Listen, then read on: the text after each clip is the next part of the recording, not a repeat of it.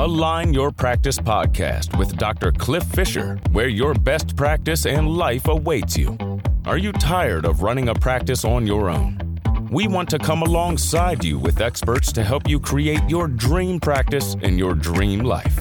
Here is your host. All right, tribe. Welcome back. Align Your Practice with Dr. Cliff and Adam Carroll. Brought to you by Align Life, where we want to give you the tools to find and create your Align Life. Today, we're going to be talking about debt snowball versus debt avalanche, choosing the right strategy. And I put that choosing the right strategy, but I don't know if it's there is a right or a wrong. It's just like what fits and what works and what's going to inspire you to create the right habits. And so, um, I'm here again, like I said, with Adam. And it's just been, if you haven't listened to the last two episodes, go back. If you want to understand finances, if you want to create a budget, go back to last time. Here's how to create a budget, create a rhythm in that, understand the psychology behind it because most of us know what to do. We're just not doing it. So we need to create that why bigger than the why not. And so, Adam, I can't wait to hear your thoughts and insights on the snowball and debt avalanche. Um, cause I think it'll be a new concept for a lot of people. Yeah. Well, and here's what's kind of crazy to me because I've been in this world for 20 years that it is a new concept. And and I have to remind myself that like, oh, this is not something that everyone knows what yeah. it is and how to do it. Um, I, am going to start off as I have on some of the other episodes with a story too, Cliff, because when my wife and I were newly married, facing all the debts that we had accrued during college, most of them mine, and she told me straight up, like, you had a lot of fun collecting all these debts. I didn't. So this is on you, pal. Um, but in the moment, uh, we were living in Denver, Colorado. We were in our 20s. We had the, it was the, you know, dual income, no kids, the dink lifestyle. And we got to do all sorts of fun stuff. We were going to Avs games and Colorado Rockies. We had season tickets there and we were doing all the fun stuff, right? But she, as I mentioned in a previous episode, she was working a night shift as a nurse. And when she left the house, I would just start reading because the first week I was watching um, uh, reality television. I just felt myself getting dumber by the day. and I thought, I've got to change this. So I started reading money books. And I was listening to the radio one day as I was driving around at work. And there was an ad by a guy named John Cummuta. And he was selling this book called Debt Free, uh, Debt Free and Prosperous Living. And I was so intrigued by the ad, I ordered the book, and it was uh, like a self published book for $47 or something and got the book sent to me. This would have been like internet marketing before internet, the internet marketing yeah. days. And uh, so I get the book. I, I immediately dig into it, and I'm introduced to this concept of the debt snowball. And the debt snowball is basically that when you're paying off your debts, you pay off the debts in order from lowest balance to highest balance. Okay. And every time you pay one off, you pay the minimum payment on everything except for the one you're going after. And it was kind of an eye opening thing for me because, as I'm sure many of your listeners have been prone to do, and, and what I was taught to do growing up was, oh, I'm just going to send a little bit extra on all my debts. Yep. So I'll send, you know, if I have $300 extra this month, I'm going to send 50 here and 75 here and 75 here and 50 here. And we think we're doing what's beneficial by doing that, right? Yeah. But in reality, a couple of things are going down. Number one, whoever you're paying that money to, the debt, the the person you're indebted to, or the group, they get to choose how that money is applied. So some of them may apply that money to future payments. And in the case of student loans, if you're sending an extra and it's not 100% clarified that that money is principal payment, they'll say, cool, appreciate your extra. Now you don't owe a payment for another month and a half or two months or six months. Okay. And what they're doing is they're effectively taking your money in and applying it to future payments instead of applying it to principal so that they can continue earning interest on the amount of money that you owe. Right. That makes sense. So when I learned about the debt snowball, I learned about John Cummuta, we did one thing and we we which I highly encourage everyone to do. We made a list, a spreadsheet of all of our debts, minimum payments, interest rates, monthly amounts, and we printed it out and put it on our refrigerator. And every time we made a big lump sum payment, we would cross out whatever the last number was, we would write in the new balance, and we would continue on. When we paid off one of the debts, we would put a big red line through that debt that we had taken care of. we'd celebrate. And our method of celebration at the time was we'd buy a $10 bottle of wine instead of $3 bottle of wine. but we would celebrate and then we'd move on. And what happened was in 24 months, my wife and I, uh, on two incomes, obviously, we blasted away about $55,000 worth of debt on not crazy income, but be, just being very diligent about using the, the debt snowball method. Okay. And when I learned that and I started teaching other people about it, you know, obviously the most eye opening thing is you really have to specify where your payments are going. Don't trust that you sending money into your mortgage company or you sending money into Sallie Mae is going to go directly where you think it's going to go.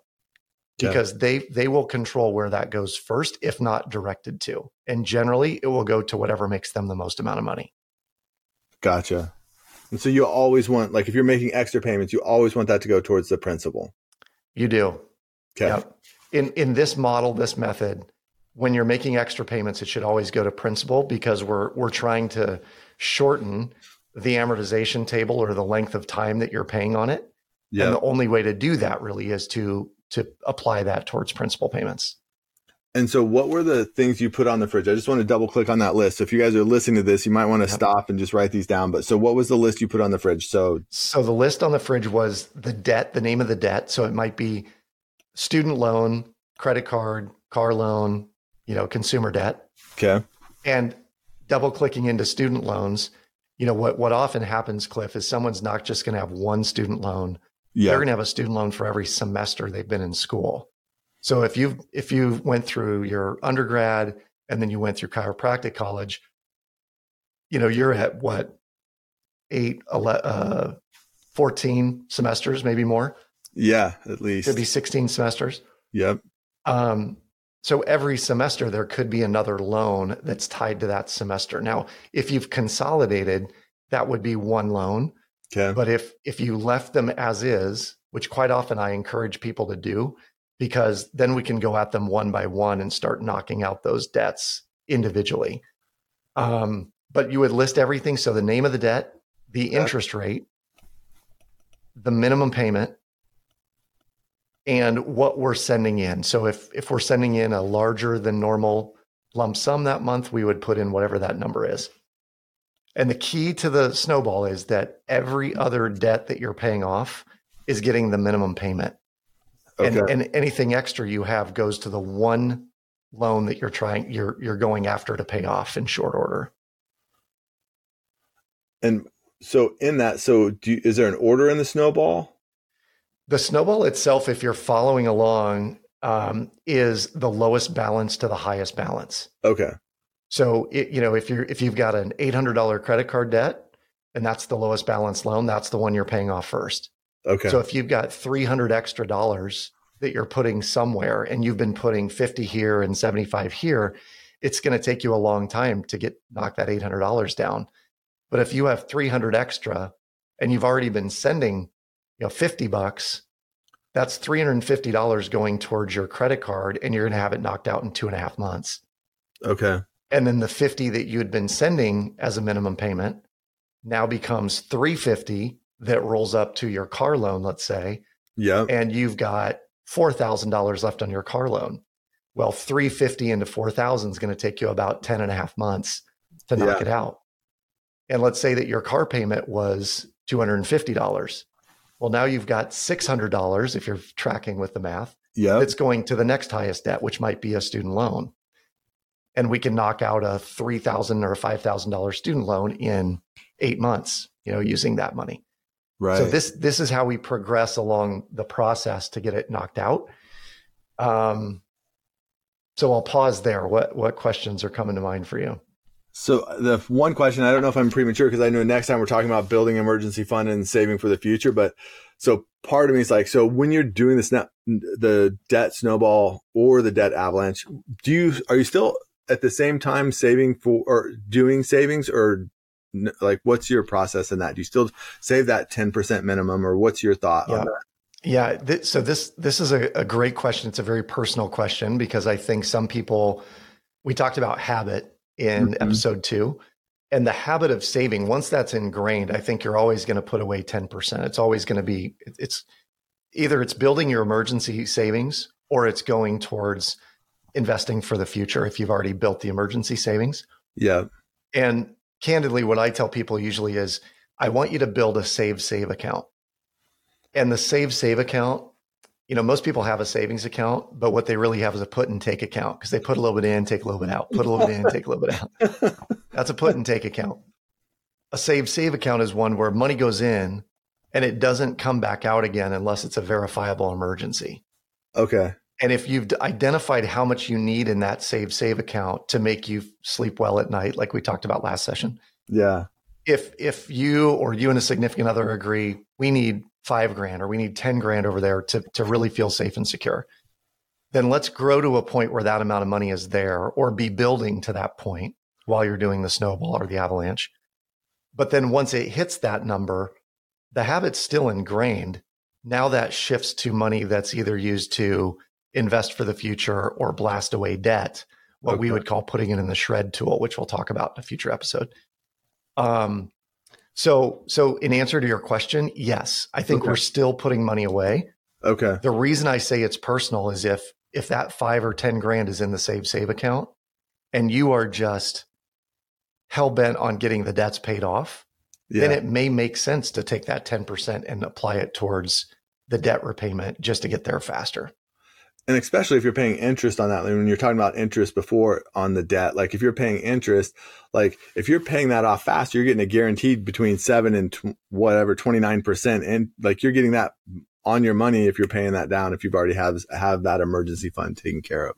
Indeed. And i think that is what is missed quite often is people will say well yeah but shouldn't i have money in the market? Or shouldn't i have this? Shouldn't i have that? It is a guaranteed return to pay off debt. Yeah because that that does cost you money. It's costing you money every year to pay the interest that it would not otherwise if you have that paid off. Um, and I think sometimes that's a bit of a misnomer. Yes, people are looking at, well, should I pay off debt or should I invest? Right. Your advisors are going to tell your financial advisors are going to say, well, you invest. You need to have money in the market. Right. And it's, I often say this about college professors and financial advisors it's hard to prove so, it's it's hard for someone to say they're wrong when their very job depends on them being right. Yes. Yeah. So they're they're not going to say, "Yeah, yeah, yeah, go do, do this cuz I don't make any money on that." Right. right. And at the university level, yeah, you should get more education cuz that's how I get paid. that's right.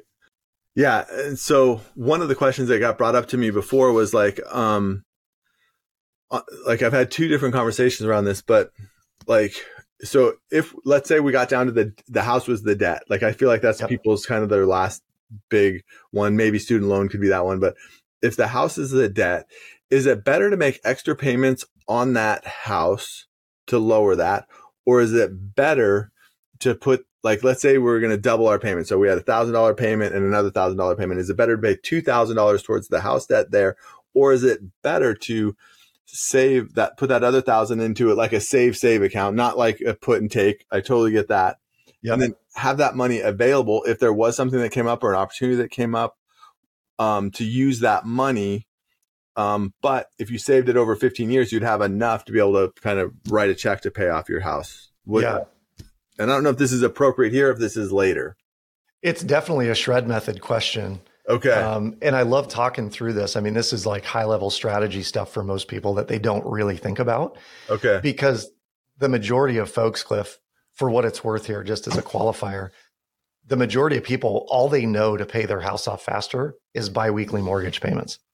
Okay. Or send an extra payment at the end of every year, you know. and while that will speed it up, you'll take a 30 year down to a 22 year mortgage. There are way faster ways of doing it. And, and the shred method is is like three to seven years for most people is how fast they can have a mortgage knocked out. Okay. Again, going back to the advisor question, advisors may say that's dumb. You should have money in the market. It should be growing, et cetera. I would argue that I could make a case for why you would do it because your liquidity expands tremendously.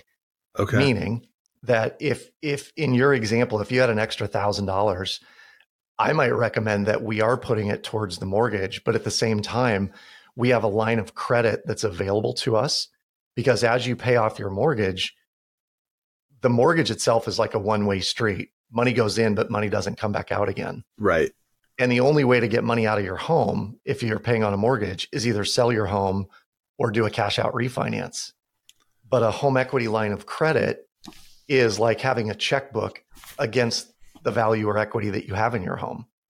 And that becomes a liquidity tool for most people that they don't really realize. And so that's why in the shred method, why we talk about paying off that all debts, but that debt especially, is we're getting to a point where we want to have the liquidity. We want to pay the least amount of interest possible. But once we have that liquidity, now we can drop 10 or 20 or 50 grand at a time into investments that actually make good money. I gotcha. And that's that's what we're after.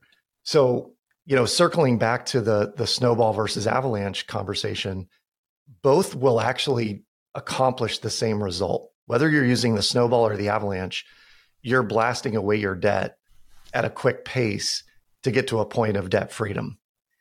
Usually, what we end up doing if we're talking about snowball or avalanche with people is we're saying, this is what you would use to pay off your car, your student loans, your credit cards, your consumer loans. And then if someone's to that point, we start introducing the shred method because you can knock out a mortgage in no time flat using that. Okay. For a very specific reason. Um, I, I would be remiss if I didn't tell everybody the the avalanche model dif- differs from the snowball model in that with the avalanche you're going after the highest interest debt first as opposed to the lowest balance first.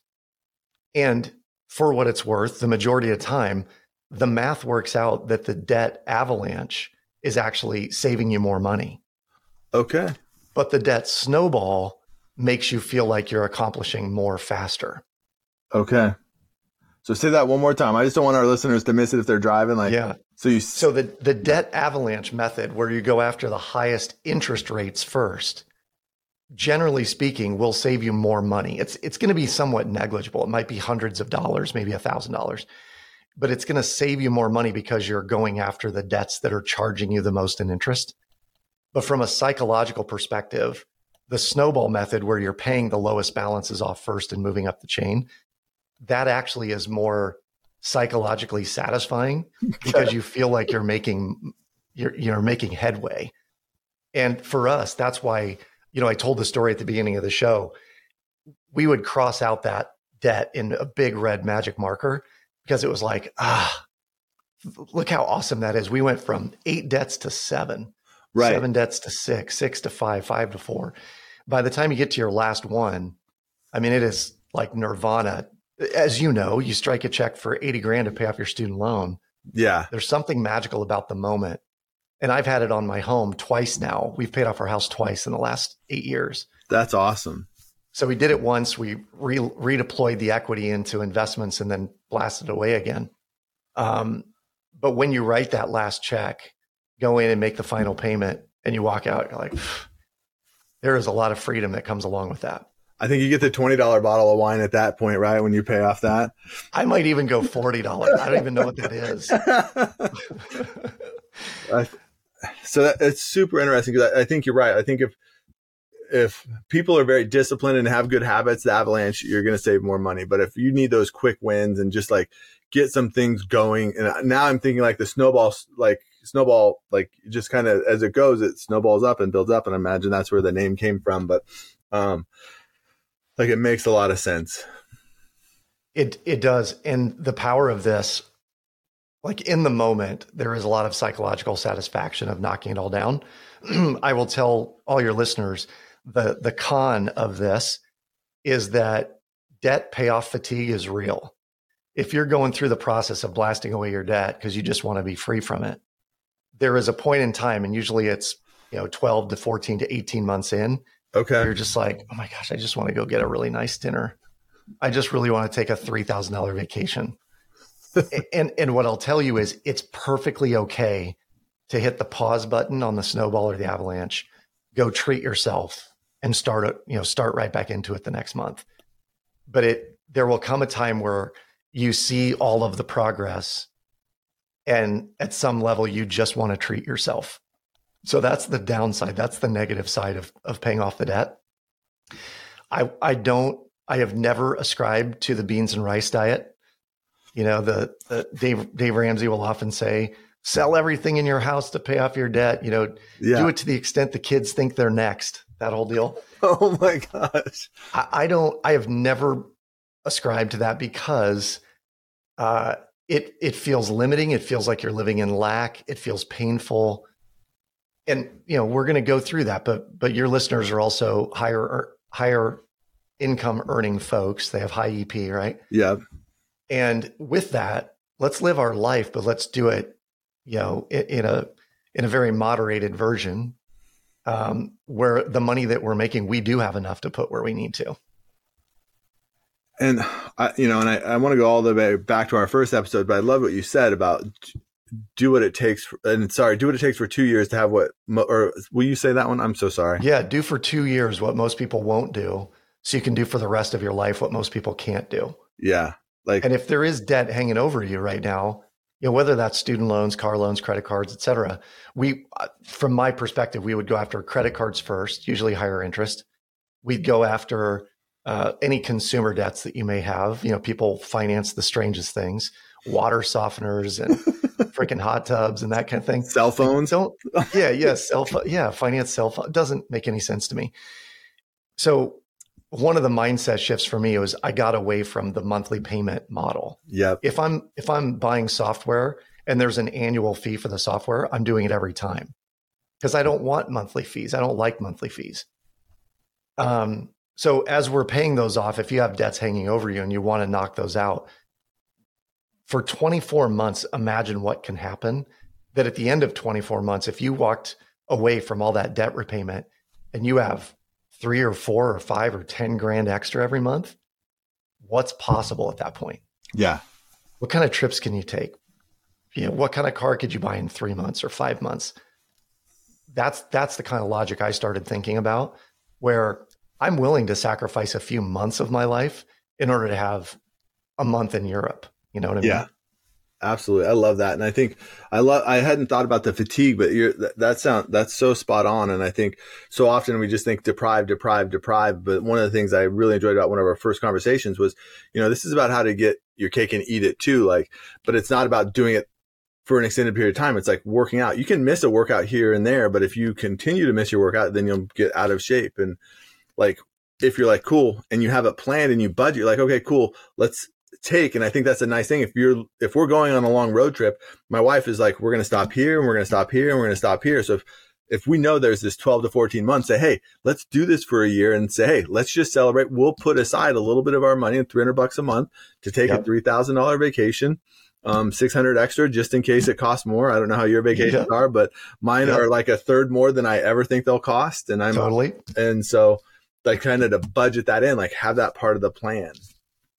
Yeah, I, I think this is critical. Um, and your point about having your cake and eating it too, I, I, I think I, you introduced me or we introduced this in one of the first two episodes, but it's about building a bigger life, not a bigger lifestyle. Yeah. The, the life choices are the things that really fire you up. It's travel, it's time with family, it's, you know, um, providing great service, uh, doing all the things that, that are energy for you. Yeah. Um, that's building a bigger life. The lifestyle is I drive a Range Rover, and you know, and I really pride myself on my my Range Rover, despite the fact I have a twelve hundred dollar payment. Yeah, and I don't, for the record.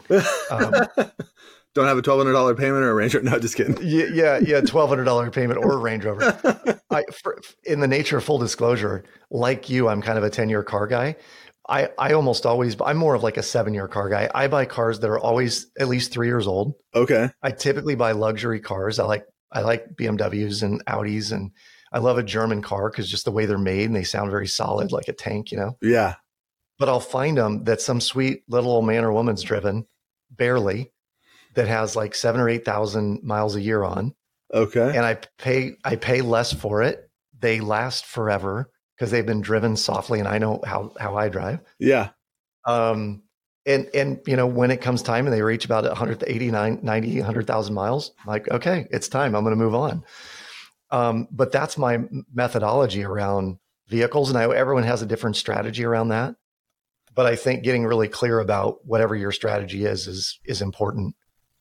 Um, yeah, yeah. I think pick your problems because like I, I'm like the ten year car guy, so I've had like four or five cars my whole life. My brother is like a flavor of the month. Like I think I stopped tracking 10 years ago and he was over 40 cars and Oh he's my gosh. seven years younger than I am. And I'm like, so I always taught my kids, I'm like, if you, if you're going to buy a car, you get the oil change, you take care of it, you do that. Cause I want it to last 10 years. If you're going to have it for a year, who cares? Do whatever you want. Like yeah, you don't even need to change the oil if you only have it for a year. right. No doubt, no doubt. And I think this debt snowball, this uh, or the snowball and the avalanche, there are two approaches to uh, like a we want to play the long game. So we want to begin with the end in mind and like look at our life and and be conscious instead of unconscious. Most of our population is unconscious about how they're living, and we really need Yeah. to shift the consciousness of your choices now will or and you said it about architecting the life. So I think that's again like so many of these things as you go through this it'll just piece together and this whole thing's building up to the space of you know giving you the tools. But we can't just give you the tools. It's like giving me you know something to work on my car. Like i would i would have no idea what to do with it. Yeah, you know? And so and i think yeah. You, your um, your comment about all this building upon each other and and growing is is 100% accurate. I think based on last uh, the last episode we did, which is all about budgeting, I want to add one comment because some people may be left questioning. Well, okay, you've told me what the avalanche and the snowball are. How do I actually do this? What is the what's the the logistics of this? You know, we said in the last episode, 10% really is the, the habitual savings number. Um, and I mentioned a book, The Richest Man in Babylon by George Clason. yeah He said 10, 10% of all you make is yours to keep, meaning that if 10% of what you make is set aside first and you let that grow, whether that be in an emergency fund, the Save Save account, or it goes into an investment of some kind, habitually that needs to happen no matter what, right? yep if you're if you're wondering how do I then include the debt snowball or debt avalanche in a payoff process, imagine this: if you can eke out another ten percent. So let's say someone makes whatever it is, six grand, seven grand a month. Okay, okay I think the I saw the average uh, chiropractor salary is somewhere around eighty thousand yep right? So if it's eighty thousand dollars, that would be uh, what seventy two fifty. My math is right. Yeah. That wouldn't be right. Eighty is that right? i think it's cl- oh no it's 66 sorry 6600 60 roughly Six six hundred. Okay. So if ten percent, and we're going to take pre tax numbers here, but if if six hundred and sixty dollars goes to savings, you're building a, a savings account fairly rapidly at that level, right? yep 660 goes to your debt snowball or debt avalanche payment. And if you can't do 10%, if that feels like a stretch, do 5%. yeah If 5% feels like a stretch, do 3%. But some amount of money extra every month goes on top of what you're normally paying to create that snowball payment. And that's going to be locked in on your budget because once once the debts are paid off and you have all that extra discretionary income, you've already lived on less for the last 24 months, let's say. Yep. Now you've got all this su- surplus and maybe you've been putting off investing for a while. Well now you can do a couple of catch up payments that are going to get you right where you should have been you know over the last 24 months while you're doing the debt reduction. So this goes back to the comment do for 2 years what most people won't do so you can do for the rest of your life what most people can't. Imagine having 2 or 3 or 4 or 5 or $10,000 a month that is just free cash flow. Do whatever you want with it. And ideally it's used to build your your future lifestyle. That is entirely possible and well within your grasp in the next 24 to 36 months. Yeah. And I think cash flow is king, and that will be kind of what we're talking about. So next time we'll be talking more like we'll talk about building that emergency fund, saving for the future. Because I think sometimes, like one of my things with a lot of financial people is they talk about like, oh, let's save for the future, let's save for the future, but they don't enjoy right now. And so, and that's where I think I really connected with you. And you talked about this money needs to do those four things for us, and having fun is one of them. Hmm. the four hour work week was the book for me that changed everything book by tim ferriss Yep. And he talked about mini retirements Yeah. that we all need many retirements throughout our life the, the thought of oh, i'm going to work hard for 40 years of my life to retire on one third of what i couldn't get on by get on you know, in the first place, and then take a, a vacation while I'm older and decrepit. No, yeah. I don't want to do that. Uh, my wife and I have figured out we want to take long, extended, long, slow travel vacations every year, year and a half, two years. Take our kids if they want to go with us and go experience life while we're mobile and can have fun and have money and want to do all the things we want to do. We're going to do that as much as possible. And I think people can build in the whole mini retirement philosophy into their business. Yeah. Um, and thrive in the midst of it. Yep. Actually do better than they would if they were, oh my gosh, I just need a weekend or I just need, right. You know, no thanks. Yeah. And, you know, and I think, I know for me, one of the places my wife and I went, like, I was wanting every, you know, quarter to get away for a weekend. And she's like, I just can't do it. So then we just said, okay, let's do it for a night. Let's just go away for a night. We both agreed on that.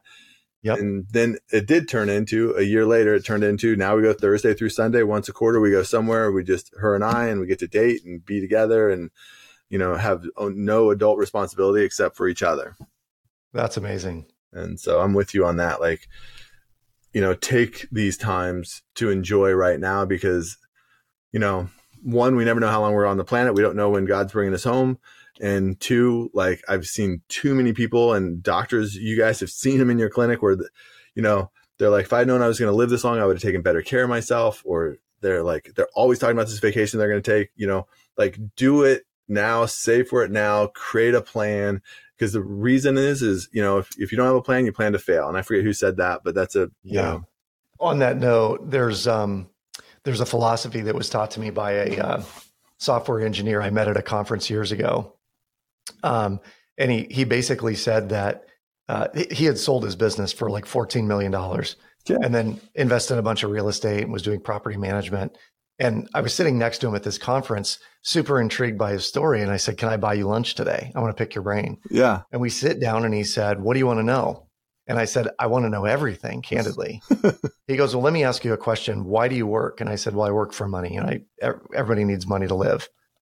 And he said, Yeah, but okay, so let's assume you had financial freedom, that you have you have all the money you need. You still you're still working because you want to, but you have all the money. What what does the money give you? What would you do if you had the money? And I said, Oh gosh, I would spend time with people that I wanted to spend time with, right?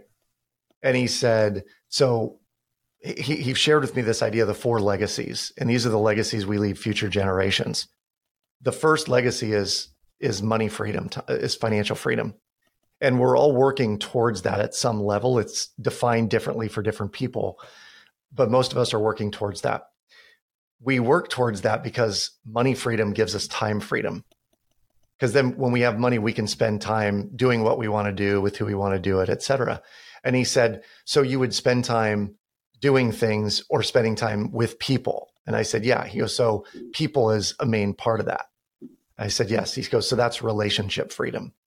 Time freedom leads to relationship freedom because when you have time, you spend it with people you want to spend it with, not those you have to spend it with.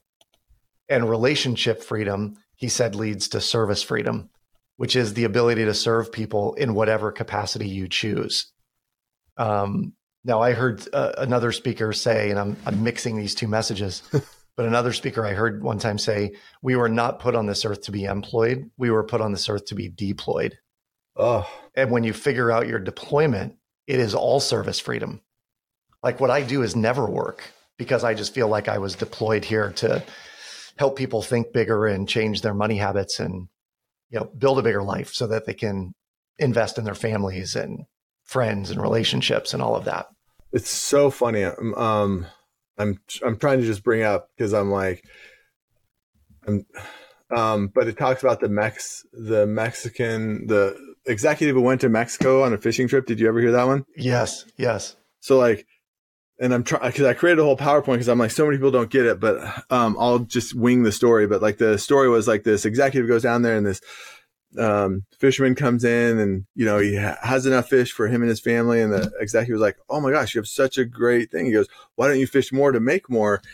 Or he goes what are you doing? He goes i'm going to go be with my family take a siesta and you know drink and be merry and play music. And then they started going down the, the loophole of this of like um well if you caught more fish then you could make more money and spend more time. And then it basically looped back around to, okay, if I did all that, what would I get? He goes, well, then you'd be able to go be with your family, take a siesta with your wife and do all that. Yeah. like again, begin with the end in mind, but do it along the way. And I think sometimes we get, we get so caught up in the rat race and we're like so close to the rock faces. We're climbing this wall of life that we Yeah. don't take a look and see what's going on in the world. Totally. We miss it. So Yeah, I love that story. Um, candidly, that I mean that that vision, that's what we're all after too, right? right. What do you want to do? Have a siesta in the afternoon, spend time with my family, play music. Yeah. Like Well, it's so funny, Yeah. but it's so true. And so, yeah, it was the parable of the Mexican fisherman and the investment banker. And so he's the, the he says, so the parable was I sleep late, I fish a little, play with my children, take a siesta with my wife, stroll into the village. Um, each evening where I sip wine and play guitar with my amigos, I have a full busy life, senor. And then the guy goes, oh, sorry. Maybe I'll share. Oh, he goes, I'm an investment banker, Ivy League. I could help you. You could spend more time fishing with the bigger proceeds to buy a bigger boat, with the bigger proceeds to buy several boats to eventually have a whole fleet of boats. Instead of selling your catch to the middleman, you could sell directly to the processor, eventually opening up your own cannery where you can control the product processing and distribution. And of course, you'd need to leave this small coastal village and move to Mexico City where you could run your growing enterprise. But senor, how long would this take? The American replied, 15 to 20 years. He says, then what? He goes, the best part, then when it's time, the, um, and is, is right, you would announce an IPO and sell your company stock to the public and become very rich so you could make millions. And then he says, then what? Um, he says, to which investment banker, well, then you could retire and you could move to a small coastal village where you could sleep late, fish a little, play with your kids, take a siesta with your wife, stroll in the village and play the guitar. So I think sometimes we miss it. And that's why I think this part's so crucial and having those awkward conversations is, is going to create a life because just like we see with people with their health is they end up in our office after they've been broken for, you know, yeah, 10, 20 years wanting to get fixed. And I'm like, man, you've been broken for 15. This is going to take us some time. And so yeah, like Adam sharing like two to three years, you can change the whole trajectory of your life and you get to pick when you do it. You can do it at the end when, you know, you can't do very much about it and you've lived a different life, or you could do it at the beginning and live the life of your dreams. And that's why I'm so committed to this, um, this time with you, Adam. yeah. I love it, man. This this this is such important information for people to get. Um, and and candidly, it's really important for people in their 20s and 30s to get. Yeah. Right. because th- these are not complex ideas, but they're often ideas that we learn through time tested, hard fought battles, you know? Yep. Um, and everyone needs to hear this at a, at a young age to maybe avoid some of the things that, that they would normally do and have to learn from in order to get where they want to go sooner. Um, I, one last thought I have for this, Cliff, and I know you you've got a, an appointment to run to, um, and it is this: that there's an idea known as an as a um, an exercise age. Have you heard of this? No. So your exercise age. Someone who is who is a power lifter told me this. I said, "How long have you been working out?" And she goes, "Well, my exercise age is five. And I said, "I don't know what that means." And she said, "For five years consistently, I've been doing this. So, I if I started when I was zero, uh, I'm five years old now in terms of the consistency and of, of my work. And I think there is a budgeting age, and and I, my budgeting age is 25. You know, for for 25 years, I've been working towards this, and I it's probably not even 25 because there were a couple of years maybe I didn't do what I was supposed to. But but we all have these budgeting ages, exercise age, fitness age. I mean, you said you'd rather get a wellness client than someone who's chronically sick Yeah. and in pain Yep. um, it, because they've been doing the right things. They've been stretching, they've been exercising, they have a strong core, et cetera, et cetera.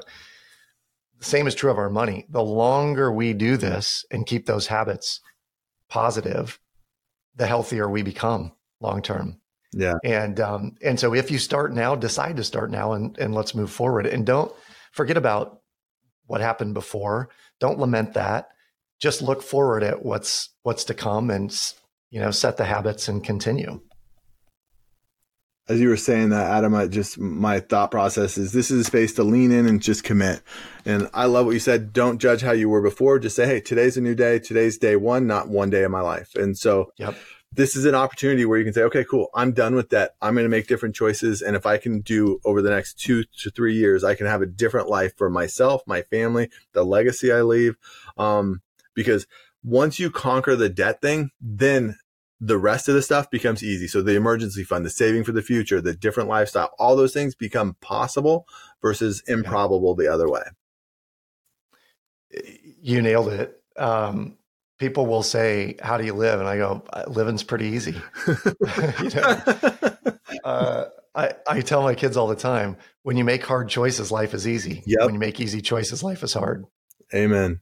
So yeah, such valuable stuff, Cliff. Thank you for having me on today again. Yeah, thanks again for your genius, Adam. You guys, I know these are going long, but we just we want you guys to have everything because this is the foundation for you to build the life of your dreams. If you don't have like most of our dreams need finances, and so if you don't have this foundation, and I think it's just an incredible opportunity. So thanks. Um, next time we're going to be talking about um, building an emergency fund, saving for the future, and then we'll start to get into the shred method and start to dive into that. And um, I'm super excited, and we will see you guys next week. Thank you guys very much.